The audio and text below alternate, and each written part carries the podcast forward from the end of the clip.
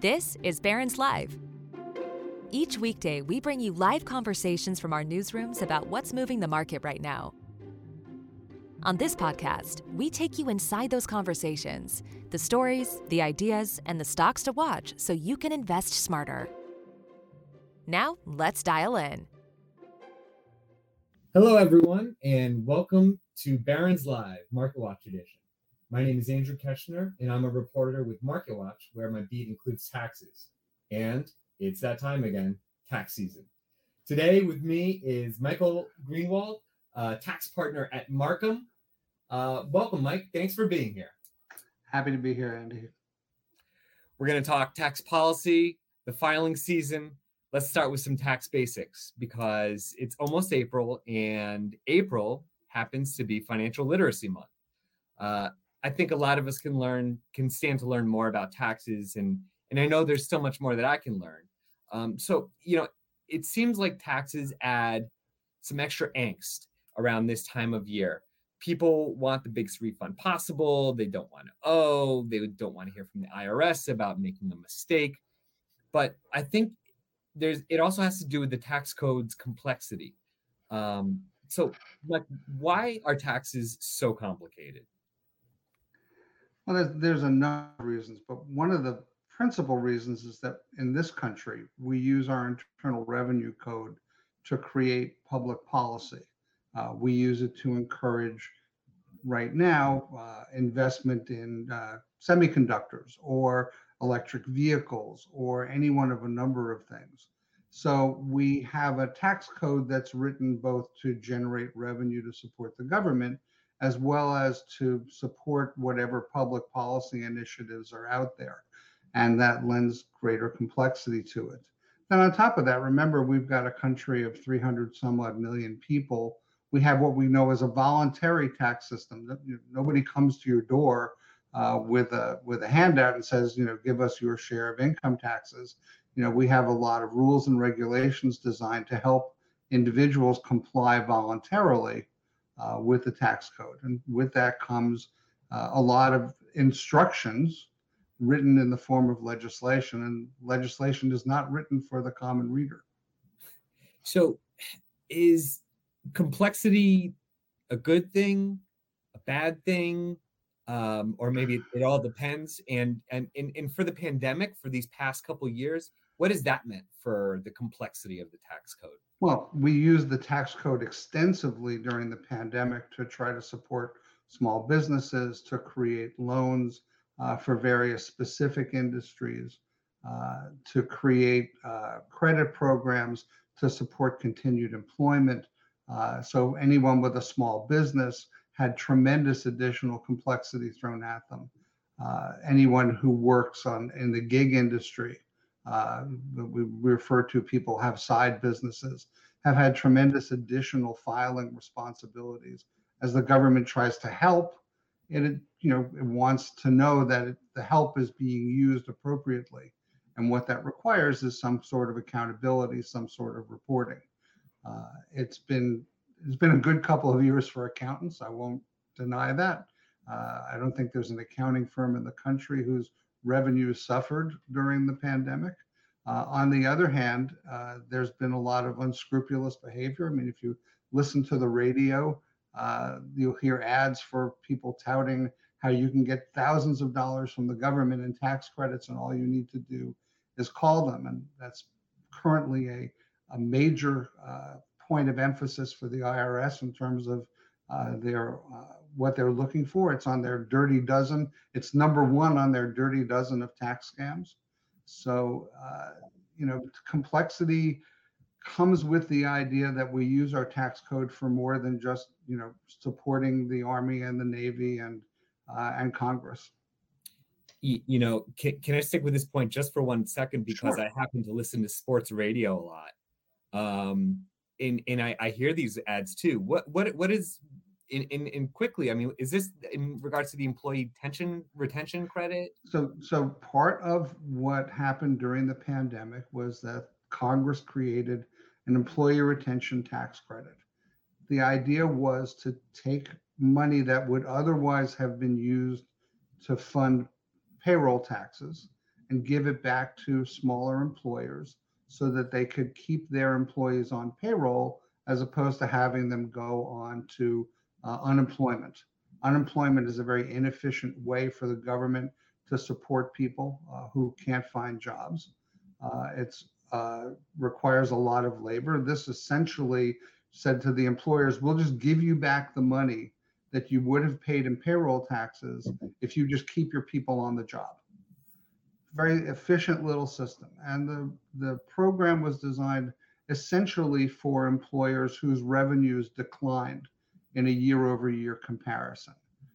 But there was also this little twist. There were some businesses that simply couldn't operate, but their revenues didn't necessarily go down for various reasons. They couldn't operate because the government said they couldn't operate. It's it's a little oxymoronic. It's hard to imagine that you couldn't do business, but your revenues didn't decline. But nevertheless, Congress was trying to look out for, in some very hastily written laws, look out for employers who might have fallen between the cracks. And that's what's being exploited. Because essentially a lot of businesses were shut down. You know, if you if your employees couldn't get to work because they couldn't ride public transportation or you know the, there were only three people allowed in the elevator in your office building you know so essentially there were a lot of businesses that might meet that test and and the advertisements you hear are aimed at trying to find businesses that might qualify. Now, some of them are very legitimate. Some of them are really, you know, reputable companies looking to help uh, businesses that were adversely affected get the money that Congress intended for them to have. Some of it is being abused, and that happens all the time. Whenever the government creates a program. There are people who are honestly eligible for it.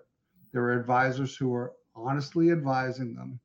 And then there are people who are looking to game the system. So it's it's a buyer beware thing.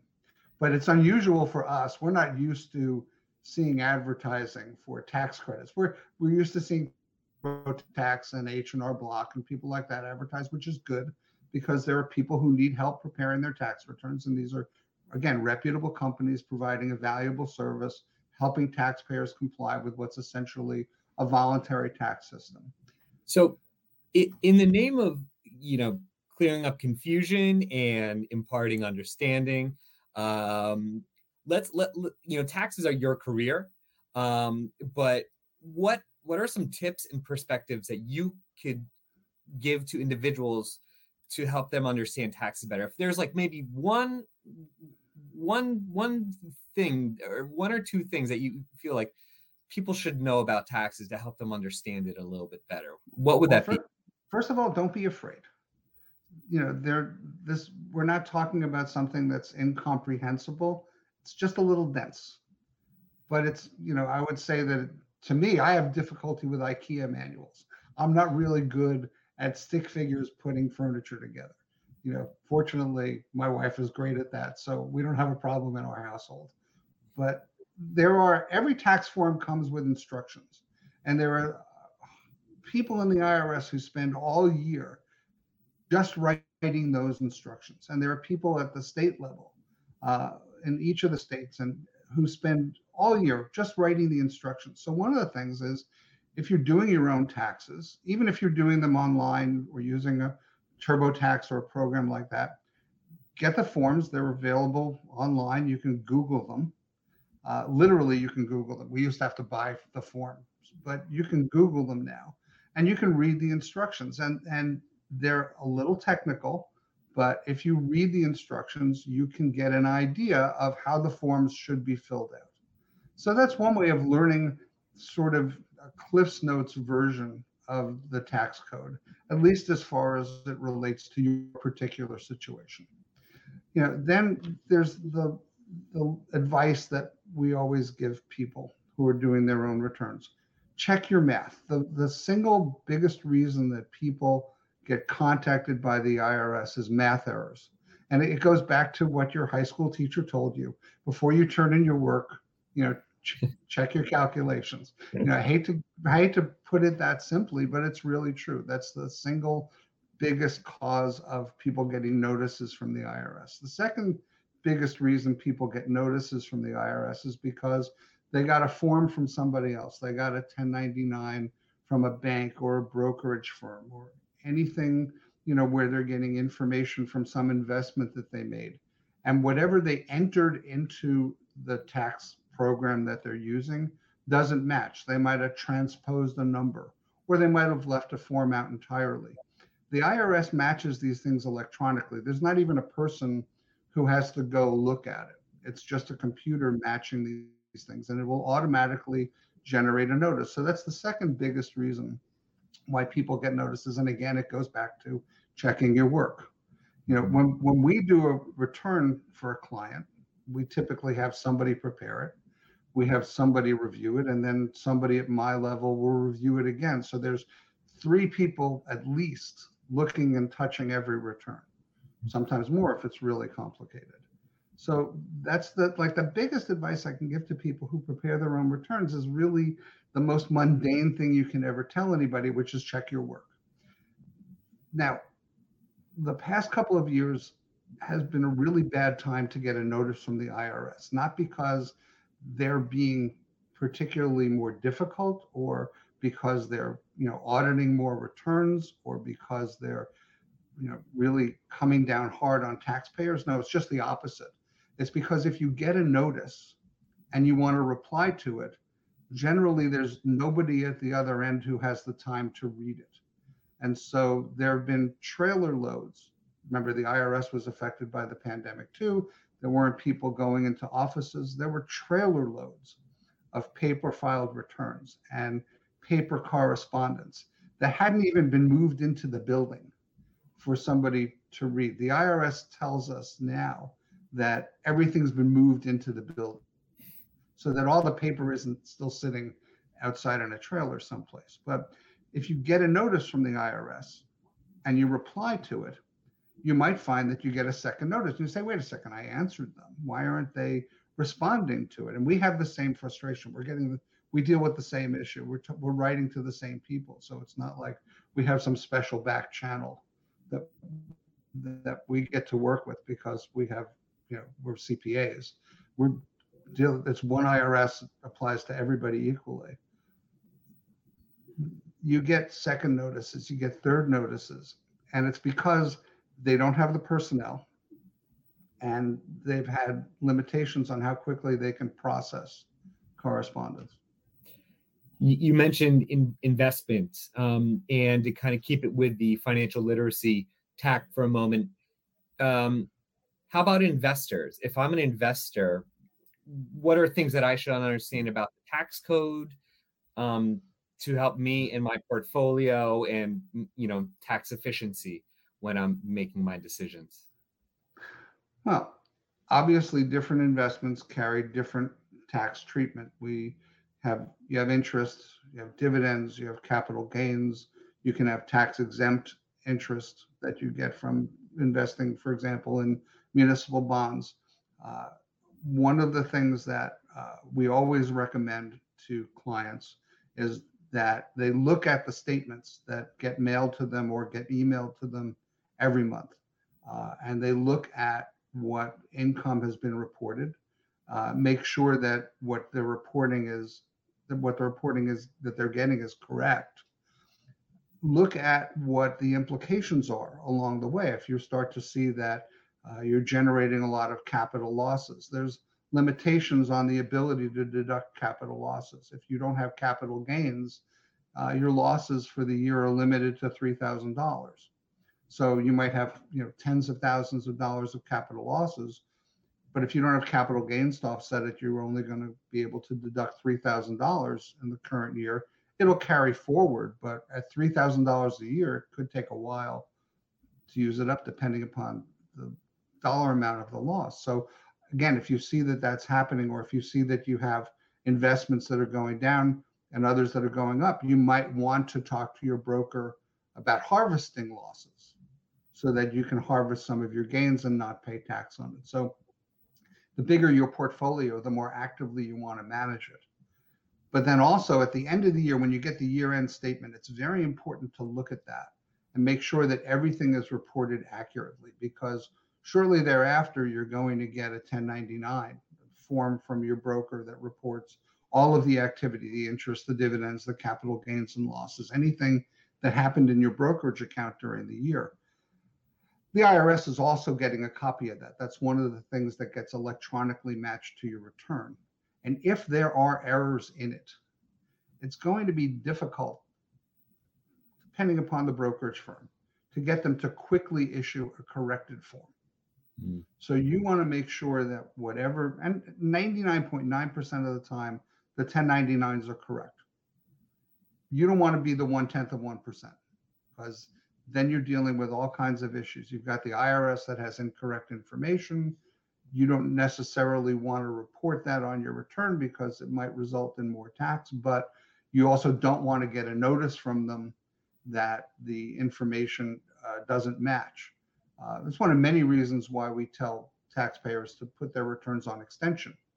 Uh, you know, one of the questions we always get, we get every year from a handful of clients is, uh, if I put my return on extension, doesn't that mean the IRS is automatically going to examine my return? I'm automatically going to get audited. Isn't that a trigger? The answer is no.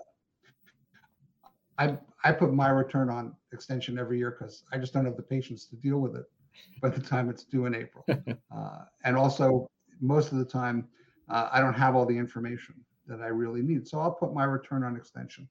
It's, and I, I say this hesitantly, it's not automatically a trigger for examination. I don't want to find out that the IRS is listening. They've decided to look at my return, but but it's not. That's not one of the criteria. An extension is automatic. You're entitled to it.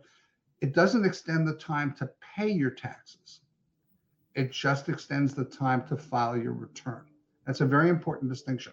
Make sure whatever your estimated taxes doesn't have to be 100% precise. 90%, 95% good enough. Make sure your taxes are paid on time. But there's no harm in getting an extension. If you think the information you have is incomplete or inaccurate, it's much more important to file a return that's complete and accurate the first time. Got it.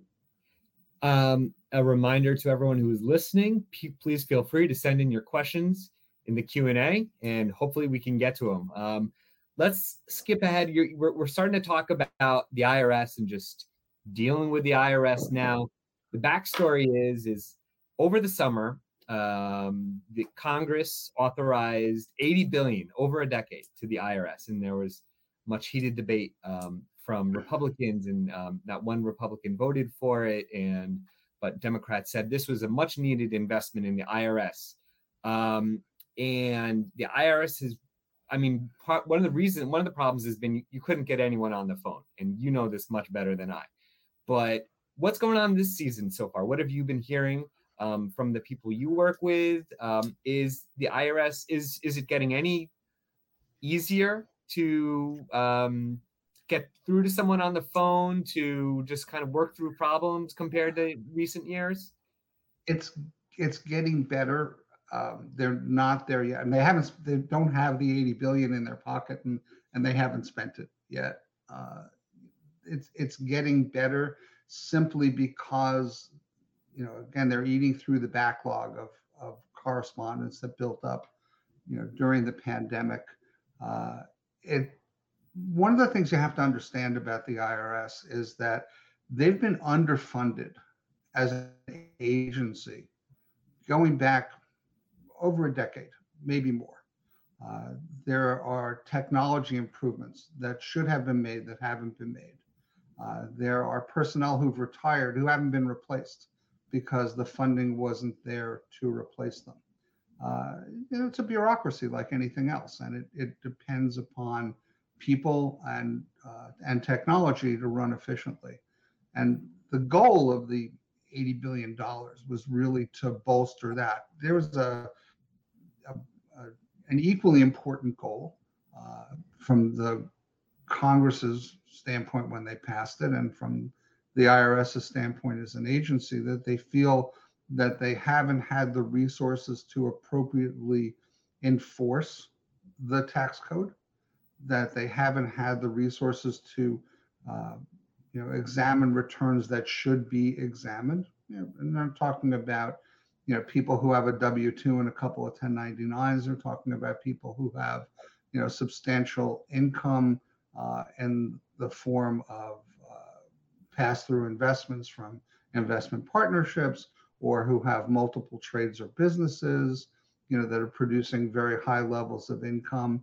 And they want to, you know, if you if you want to uh, justify spending money on an examination on auditing somebody, you want to know that you're getting back uh, a real return on that investment in the form of additional taxes. So the focus is obviously going to be on high net worth, on uh, partnerships, on those kinds of uh, you know sources of, of you know real tax revenue. Uh, that's you know I think where the emphasis was in the uh, in the objection to the 80 billion dollars was that you know there was going to be a, an attack on the middle class uh, and and the middle class pays a lot more in taxes because the middle class is bigger i mean there's just more people in it but if you look at any individual return, there's not much you can wring out of it in the mm. form of additional taxes. You know, one of the things that that one of the questions I always get is, you know, I want to get a bigger refund. Well, the answer is no, you really don't want to get a big refund because a big refund means that you made an interest-free loan to the government all year and they're not going to send you a thank you note. You know, they will send you your check, but they're not going to uh, say thanks for the use of the money. You know, we really appreciate it. Can you do it again next year? Uh, you know, the the goal is to have paid just the right amount of taxes, and and owe nothing with your return, and and that's really, you know, in our eyes, the best return. And that also means that you know examining returns like that isn't going to be fruitful. You're going to spend you know a couple of weeks of an auditor's time they're going to go through all of that. They're going to you're going to spend a couple of weeks of your time producing receipts and and and other documents to support what's in the return. And at the end of the day, the return on investment is going to be minimal. I think the IRS knows this, and so they're going to go where the money is.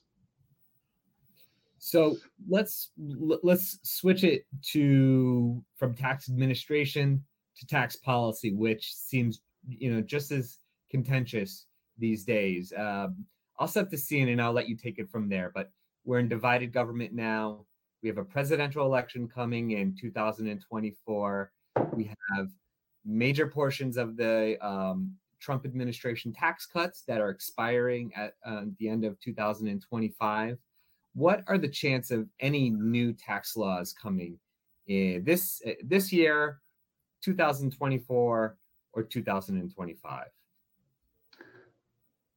So when you say new tax law, you have to break it into a couple of buckets. There's the individual bucket and the business bucket. A few headaches in the business bucket that uh, are results that have come home to roost now uh, that really don't get any play in the general press because they're not relevant to most people. They're talking about things like the treatment of research and experimentation expenses, or how quickly you depreciate uh, certain types of equipment, uh, how automobile dealerships account for the cars that they sell. I mean, these are business and really important questions for businesses or for certain businesses, but completely irrelevant to most people. And therefore, they're not going to show up, you know, in, in most discussions. But those things are top of mind for Congress and still are and have been for the last two years because there there are lobbyists out there who are spending a lot of time and a lot of their clients' money talking to congressmen about how we need to fix those things that changed by the tax cuts in 2017 uh, and now negatively affecting businesses. So that's one set of tax issues. And some of those might get dealt with. And they might get dealt with by attaching them to uh, the debt ceiling bill Hmm. or more arcanely, things like that typically get in get attached to bills that have to be passed. So we have a, a, a an FAA. This is really arcane. We can go down a real deep rabbit hole here. but the FAA reauthorization bill is up in July. Normally, that's a non-controversial bill, but with all of the close calls that have happened lately, with potential aircraft ca- crashes or with incidents on airplanes, that bill is going to get a lot of attention. And so some of these business tax issues might be dealt with in that bill. So put that to one side. Now, on the other side, you have the president's budget proposal, uh, which has a wish list of things. Uh, and I say wish list because, like most of the wishes we make on our birthday cakes, it is not coming true. I've been doing this a long time. Presidents generally submit a budget every year. It generally includes everything that they think is policy that they want to enact.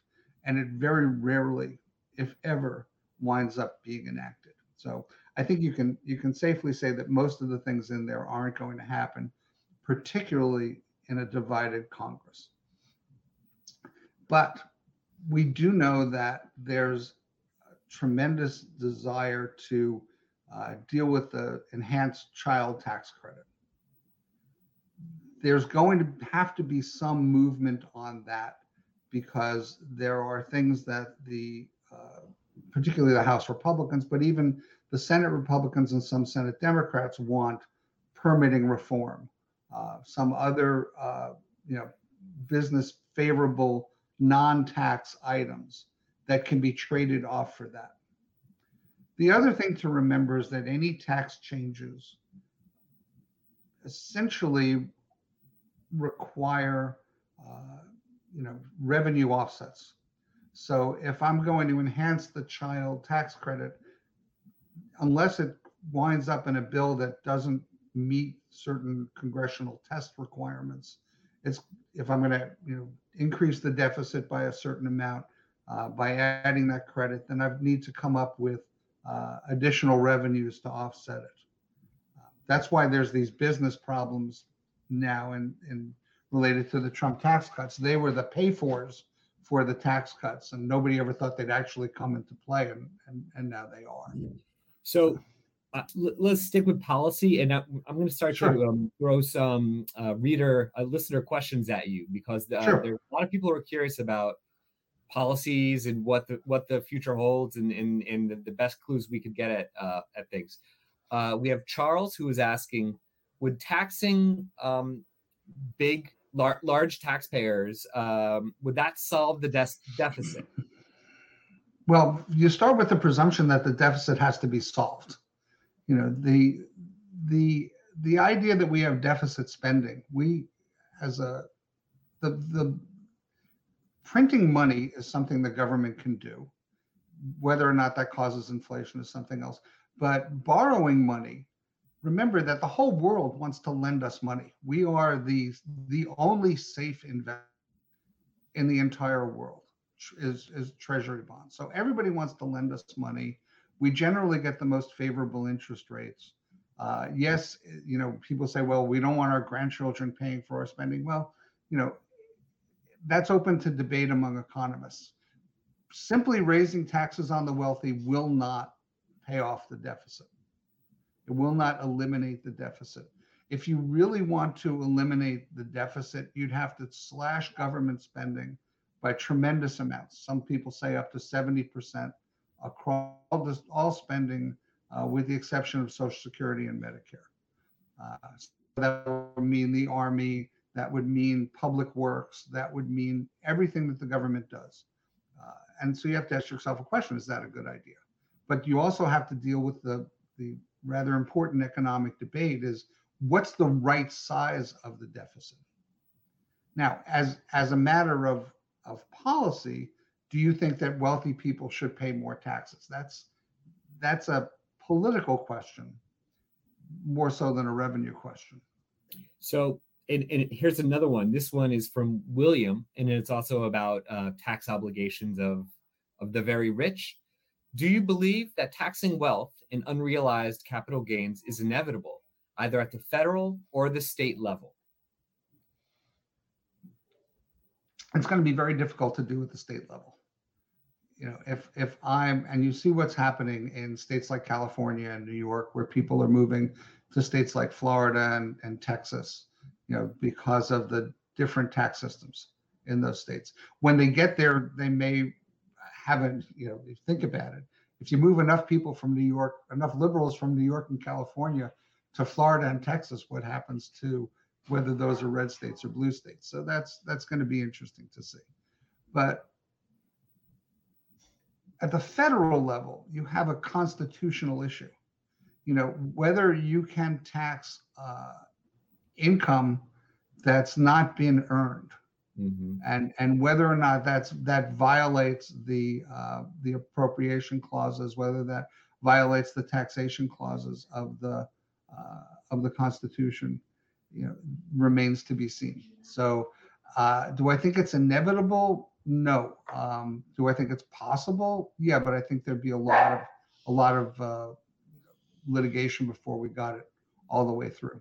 How, speaking of possibilities, uh, we have a question from Elizabeth um, on the possibilities of a hefty increase. And, and Elizabeth is right, hefty increase on capital gains um, and actually also estate taxes in the recently proposed budget. And as a refresher to everyone, um, it's 20% now. That would be the top capital gains rate. What Biden wants, uh, President Joe Biden wants, would be for millionaires and above for that capital gains rate to become 39.6 uh, percent, uh, and and also raising the top marginal rate to that number too.